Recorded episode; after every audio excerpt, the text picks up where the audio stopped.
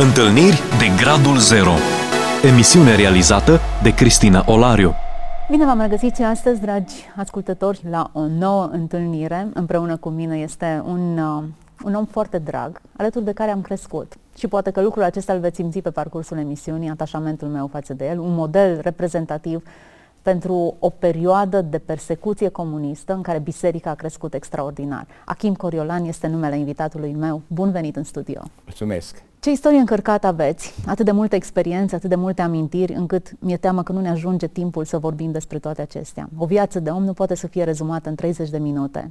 Și totuși astăzi alegem ca niște semne de carte din povestea vieții dumneavoastră, pe care să o împărtășiți cu noi. Cine a mai făcut patru ani de liceu în trei luni? S-au mai auzit de oameni care să facă doi ani școlar într-un an, dar nu de patru ani, sau să-și facă liceul așa. Ce s-a întâmplat? Cum ați reușit această performanță? Care este nivelul de genialitate pe care l-ați atins în așa fel încât să reuși, reușiți o astfel de performanță școlară? Dragă Cristina, personalitatea nu contează. La mijloc, secretul acestei lucrări, acestui succes, este Dumnezeu. În perioada comunistă, ca elev, am fost persecutat și ca elev. Eram în ciclu 2 pe școală primul, primul pleca, pe clasă, primul în selectarea pe raion. Urma să dau admiterea la liceul din Timișoara, liceul numărul 5 din Timișoara. În ce an?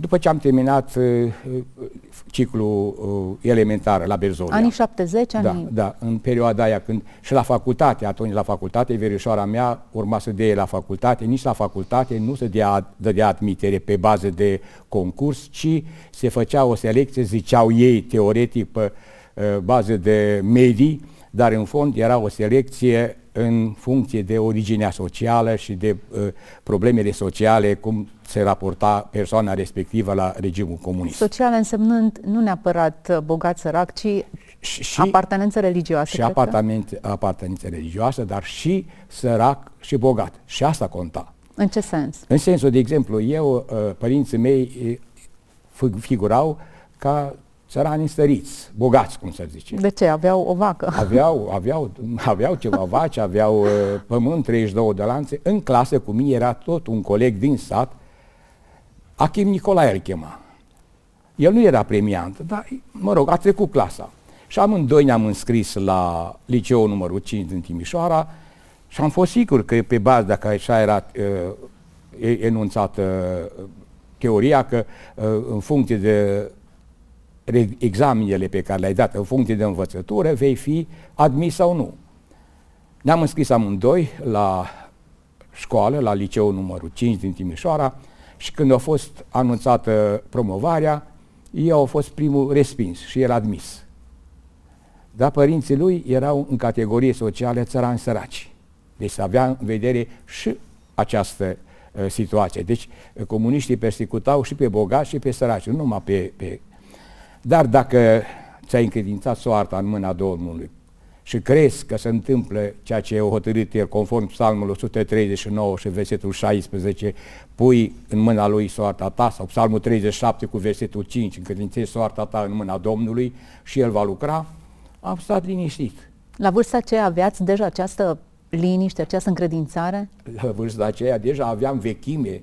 Cristina Draganu ăsta, am 83 de ani, dar sunt 72 de ani de când mă boteza Domnul cu Duhul Sfânt.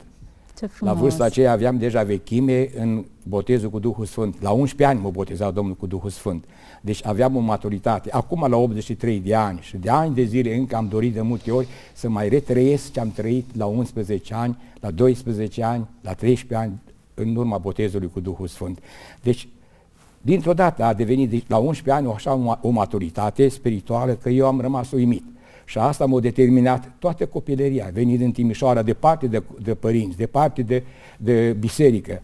Eu nici acum, uite, la 83 de ani, după 70 de ani sunt în Timișoara, eu nici acum nu știu cum arătau pe vremuri sau sala, n-am fost curios, atâtea săli de cinematograf, eu nici acum nu știu după 70 de ani cum arătau sălile înăuntru. Era pe strada Găriu un cinematograf, arta era pe Văcărescu, era pe Alexandru Sahia, N-am fost niciodată acolo, pentru că nu m-a pasionat. Era acea Altceva stare... în inimă. Și asta ne-a, ne-a, ne ținut aproape de Dumnezeu. Deci și dacă ați fost respins într-un mod abuziv, nedreptățit de da. regimul comunist, la admiterea la liceu, ați avut încredere în Dumnezeu. Am avut perfect și am stat liniștit, conform Filipeni 4, 6 cu 7. Încredințez soarta mâna două, îngrijorare au fost și am stat liniștit. Am făcut pe urmă uh, tehnică de construcții, am făcut acolo trei ani, ultimul an la zi și atunci o venit reforma. S-a transformat și în ultimul an, când am primăvara, când s-a terminat la zi anul 3 la construcții, de primăvara și până toamna am făcut tot liceul și maturitate și admitere la facultate, am dat la electro, eram 5 pe un loc, am intrat al treilea și asta nu datorită mie, ci datorită lui Dumnezeu, așa să spun răspunsul. Să dau numai un exemplu când am dat, că părea supranatural, nici, nici directorul de la tehnică de construcție a spus să nu încerc, că nu voi reuși să, să, să iau tot liceul de primăvara până toamna și să fac treaba asta. Câțiva din Timișoara au încercat să facă treaba asta. O spus, soția mea, zice, este profesoară la limba română la liceu și te va pica sigurat. Nu mai încerca că ne strice aici toate aranjamentele noastre. Eu nu m-am încrezut în amenințările lui, ci am crezut în Dumnezeu. Să dau numai un exemplu. Uite, erau multe materii, dar bazii darwinismului. Eu n-am, nici n-am știut cum e aia. Nu mi-au rămas decât 24 de ore, o zi și o noapte să citesc pentru bazele darwinismului. A doua zi aveam examen și am citit toată ziua, noaptea, până târziu, nu știu la ce oră am adormit, m-am scolat dimineața, gata, hai la examen. Ne-am dus la examen, acolo când se intru era după masa Dintr-o dată m-am trezit, măi, nu mai știu nimic din cartea aia. Am citit eu ce am Am întâlnit pe unul pe coridor, măi, zic, tu știi ceva din toată cartea asta, din bază, dar cum să nu știu, eu am făcut trei ani, că eu vin de la zootehnie. Acolo trei ani de zile am buchistit pe cartea asta groasă, zice, că în materii serioase. Ia spune ceva. Și a început să-mi spună. N-a durat două, trei minute de când discut eu cu tine și ne cheamă la examen înăuntru. Și când ne cheamă la examen, povestea e mai lungă, dar am dat clasa a noua arcul reflex, o căzut la anatomie la 10, că nu, nu mergea ca să copiez sau să te toate era oral? Sale, era oral și în fața comisiei, în fața, în fața colegilor ceilalți care erau acolo, trebuia să răspunzi imediat. Și mă întreb, bun, hai, hai, a noua merge, a 10 zice, ia ce să ne spui, dar Darwin, opera lui, ce a scris? Eu m-am gândit, mă, afară de ce mi-a spus colegul ăsta pe coridor, eu nu știu nimic din toată cartea asta. Este...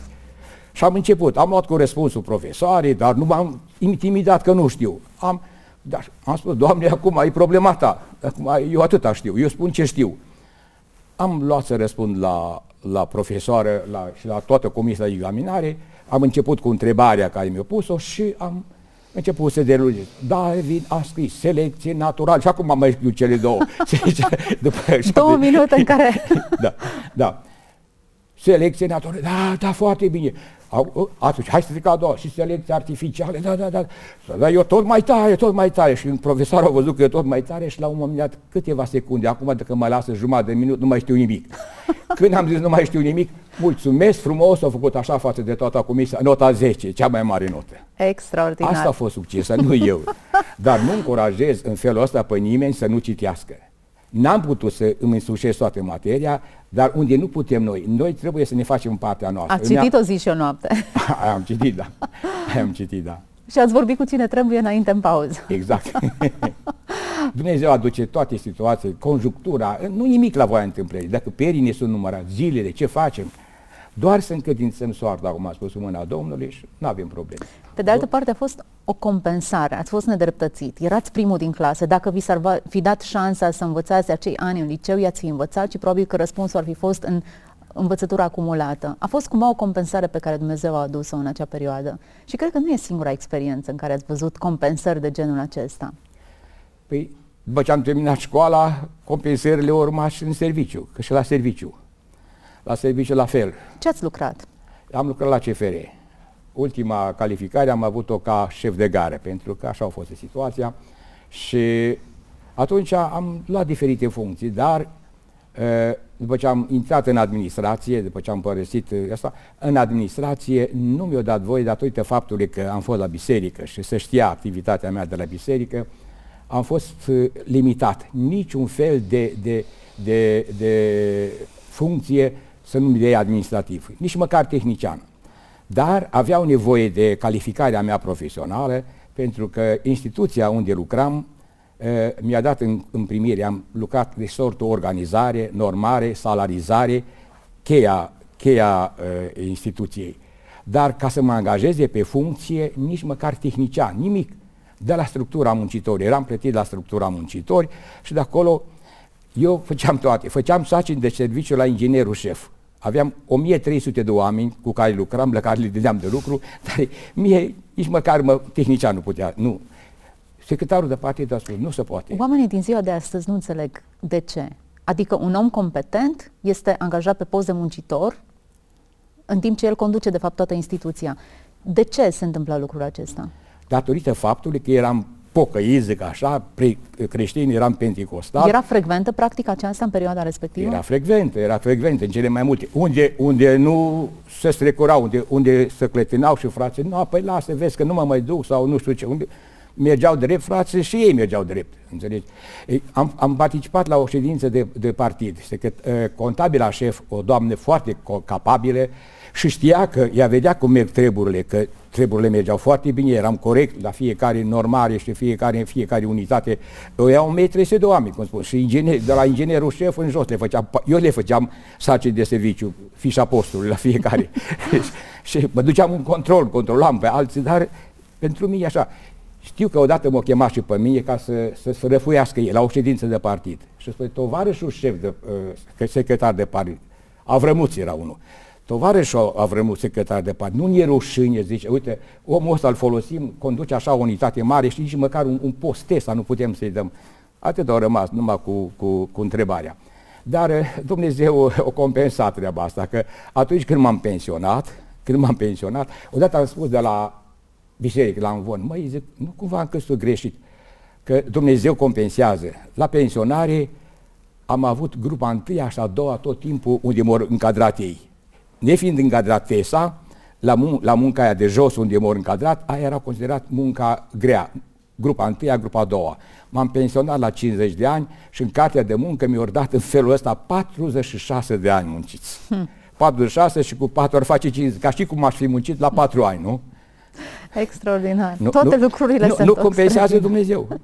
cu siguranță. La fel, la fel, la fel și la fică mea. Tot acolo fiind în servici, bineînțeles, având cheia cu transformări de postul, aveam și schema de normare. Eu făceam cu șeful mare și era așa. Fica mea a făcut liceul Seral, a făcut facultatea uh, de științe economice la Seral și urma să se angajeze acolo. Și șeful al mare a spus, Corina, pune bine pe lângă tata, până mai uh, cu noi pe aici, să-ți facă un post aici când termini facultatea, zice să rămâi aici, să nu te duci în altă parte. Dar fica mea iar o simțit și ea că dependența de Dumnezeu.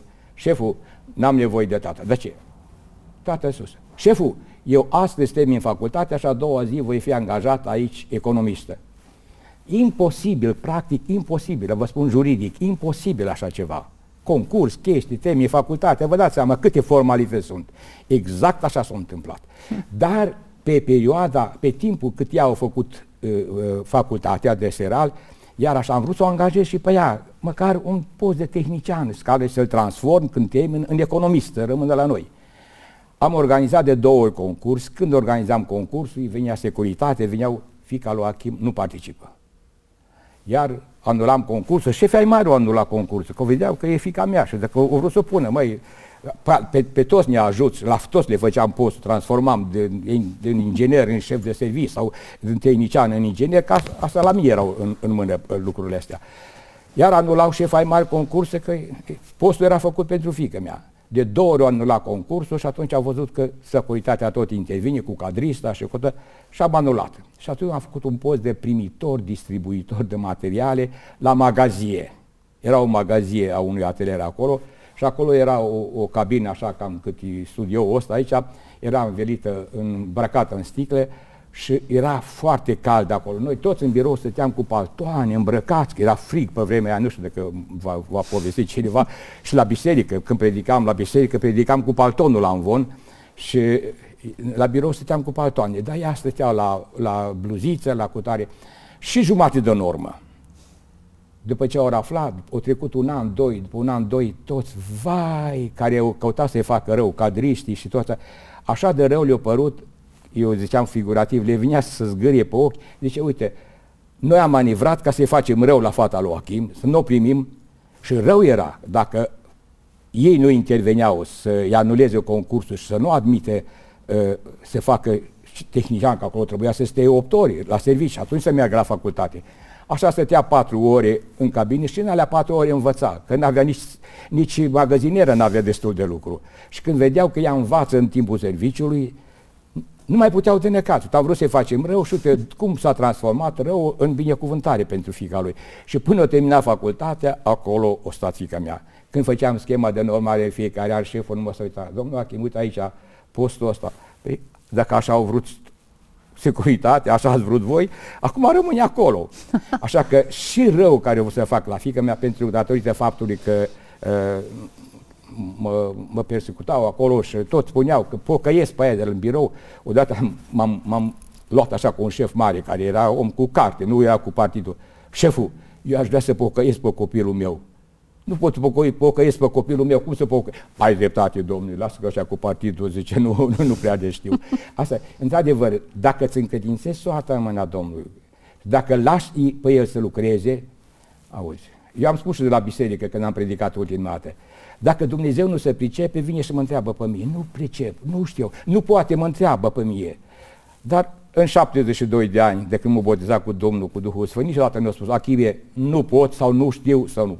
Dumnezeu poate totul și pe Avram l-a întrebat. Avram e ceva pentru Dumnezeu care nu poate?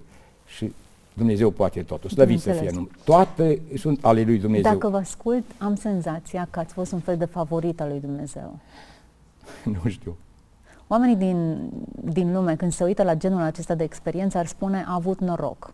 Dar dacă mă uit la viața pe care ați avut-o, pe lângă experiențe fericite și favorizante, au existat și persecuții. Faptul că nu vă este primită, acceptată fica, faptul că n-ați fost acceptat la liceu, uh, diferite, eu știu, reprimări din partea regimului comunist, arată că Dumnezeu a folosit în egală măsură persecuția, suferința, uh, nereușitele, ca să le numim în termenii obișnuiți ai oamenilor, cot la cot cu celelalte experiențe în care ați fost favoriz, favorit și favorizat. Pentru că până la urmă noi trebuie să recunoașteți că ați fost favorizat într-o instituție, să ajungeți să o conduceți, chiar dacă nu ați ocupat poziția și funcția uh, pe hârtie, în mod real ați fost liderul acelei instituții. Cum comentați lucrul acesta? E noroc? E șansă? Nu e nici șansă, nici noroc. Este o încredere totală în Dumnezeu. Uitați-vă și la tânărul Daniel. E un exemplu biblic. Eu nu merg pe șanse, nu pe noroc, merg pe ce zice Biblia. Și ce spune Biblia, cred cuvântul care e scris în Biblie că este Isus. În Apocalipsa, capitolul 19, spune că era îmbrăcat în, în haine muiată în sânge și multe curuni. Și numele lui spune, este cuvântul lui Dumnezeu. Nu spune Isus, cuvântul lui Dumnezeu. Pe urmă spune Apostolul Ioan, trei mărturisesc pe pământ și trei mărturisesc în cer. Tatăl, cuvântul și Duhul Sfânt. Deci cuvântul, i-am luat întotdeauna, cuvântul care e scris, îl iau ca Isus. Iau cuvântul, ca așa înțeleg că trăiește Isus în, în viața mea. Iau cuvântul care e scris în Biblie, îl memorez, îl exprim și îl trăiesc. Trăind cuvântul care trăiește Isus. Așa înțeleg eu că trăiește Isus în viața mea, nu cântând sau cu tare. Asta sunt emoții, dacă când mă ridic mâinile pe sus și uh, fac diferite manifestări, astea sunt emoții care le fac. Dar dacă iau cuvântul și eu nu prin emoții, îl cred. Dacă nu cred, eu risc să mor de peste patru ani, Cristina dragă, când spun tratamentul pentru îngrijorări, când spun versetul, ultimul uh, verset, Psalmul 55 cu 22, încredințez soarta mea, soarta copiilor, soarta lui Cristina, când mă rog, sau altcineva, în mâna Domnului, tu ne vei sprijini și nu vei îngădui să ne clătinăm, nici de comuniști, nici de oamenii răi care ne, ne, ne, astăzi ne, ne, ne fitilează și ne, ne, ne fac tot felul de împlăceri, decât să mă îndoiesc să nu cred, aia nu spun pentru tine sau pentru altcineva, doar pentru Doamne, decât să nu cred, să mă îndoiesc, mai bine mor astăzi. Am spus, astăzi, Doamne, 13 octombrie, am spus și dimineață, prefer să mor astăzi trăind, crezând, decât să trăiesc îndoindu-mă. Decât să trăiesc îndoindu-mă, mai bine mor crezând. Asta e principiul de viață, de ani de zile. Așa că nu-mi permit să mă îndoiesc și cred fără nicio rezervă ce spune Biblia, ce spune cuvântul lui Dumnezeu, că este Isus. Și dacă tre- cred cuvântul din Biblie, îl cred pe Isus, îl trăiesc, îl trăiesc, cuvântul îl trăiesc pe Isus în viața mea. Asta este secretul uh, vieții mele. Și acum și cu pandemia asta, cu toate ce văd, mie vine să ce. Vă spun, nu vine să cred, să vai, atâția, depresii, cu toate, de viața normală. Pentru mine viața parcă a fost de 5 ani, de 10 ani, de când mă știu, tot așa au fost. Nu, dacă pun mască, că trebuie să o pun, că nu am văzut cum cu mască până la... Ci, nu. Este un lucru de care vă temeți? Poftim? Este vreun lucru de care vă temeți? Doar mă tem, nu cumva, uite, îmi vine, acum chiar îmi vine și emoții, nu cumva să supăr pe Dumnezeu. Mă tem, nu cumva să-mi stric relațiile, orice, dau viață. Uite, acum prefer aici să vină cu coștiugul și să mă ducă de el la cimitir numai să nu stric relațiile cu Dumnezeu. Relația cu Dumnezeu. Am fost gata să renunț la soție, la copii, la orice. Serviciu, nu pot, dar relația cu Dumnezeu. De ce nu? Vă e teamă de el sau vă e teamă nu. să nu pierdeți ceva? Au, spune, eh, Cristina dragă, spune, eh, ai un soț care te iubește, Așa nu? e. Așa, nu. Spune că nu cauți să faci mâncare, să faci de, de frica lui, te, te-a bătut vreodată până Nici acum? vorbă, din contră. Nu ți teamă de dragostea pe care o am. Aici, aici e o înțelegere greșită a multora. Dumnezeu, mă, să mă tem. A, a e foarte greșit temerea asta de duvau că mă treznește, că mă lovește, că, că dă în mine, că, că o să vină boală, că o să vină cancer, că vine virusul ăsta. Nu, astea sunt lucruri, imagini greșite a lui Dumnezeu. Îl iubesc atât de mult pe Dumnezeul meu că mi-e teamă nu cumva să-l supăr, așa cum tu cauți, nu știi cum să faci mai frumos, mai bine mâncarea, să aranjezi când vine soțul, de, de teamă nu cumva să strici relațiile cu soțul, de teamă nu cumva să, să, să, să greșești în fața lui pentru că știi că te iubește, nu cumva să alterezi iubirea ta față de Dumnezeu. Asta e temerea curată pe care o am. Asta, de asta mă tem. Asta mi singurul lucru. Și restul, au fost probleme și ani trecut și acum, că fost lucru, oameni răi, care și frați și de tot, care ori căutați. Și mă spun, cum poți să dormi liniștit, frate Achim?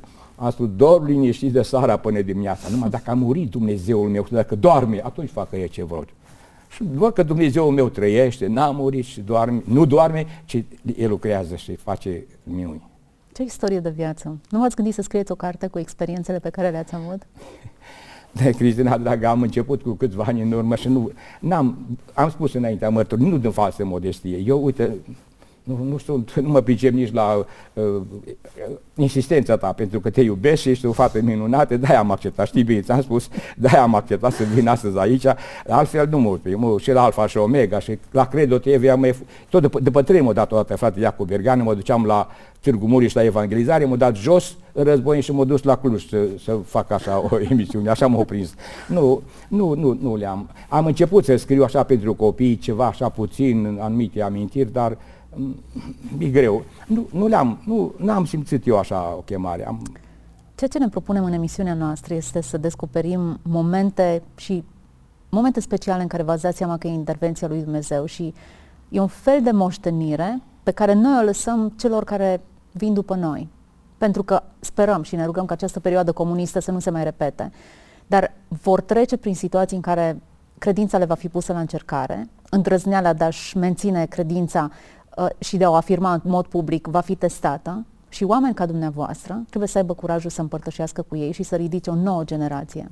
Să știți că suntem la finalul acestui episod și aș vrea să vă mai rețin pentru încă o întâlnire, în așa fel încât mai multe experiențe din ce ați trăit în perioada comunistă să împărtășim cu cei care ne urmăresc și credința noastră a tuturor să crească. Și eu vă iubesc, sunt bucuroasă că sunteți astăzi alături de mine și ne dăm întâlnire data viitoare cu dumneavoastră, cu cei care ne-au urmărit, să creștem cu toți în credință. Amin, amin. Mulțumesc că ați rămas alături de noi. Să fiți întăriți, Dumnezeu să vă binecuvânteze. Ne revedem data viitoare. Ați ascultat emisiunea Întâlniri de Gradul Zero cu Cristina Olariu.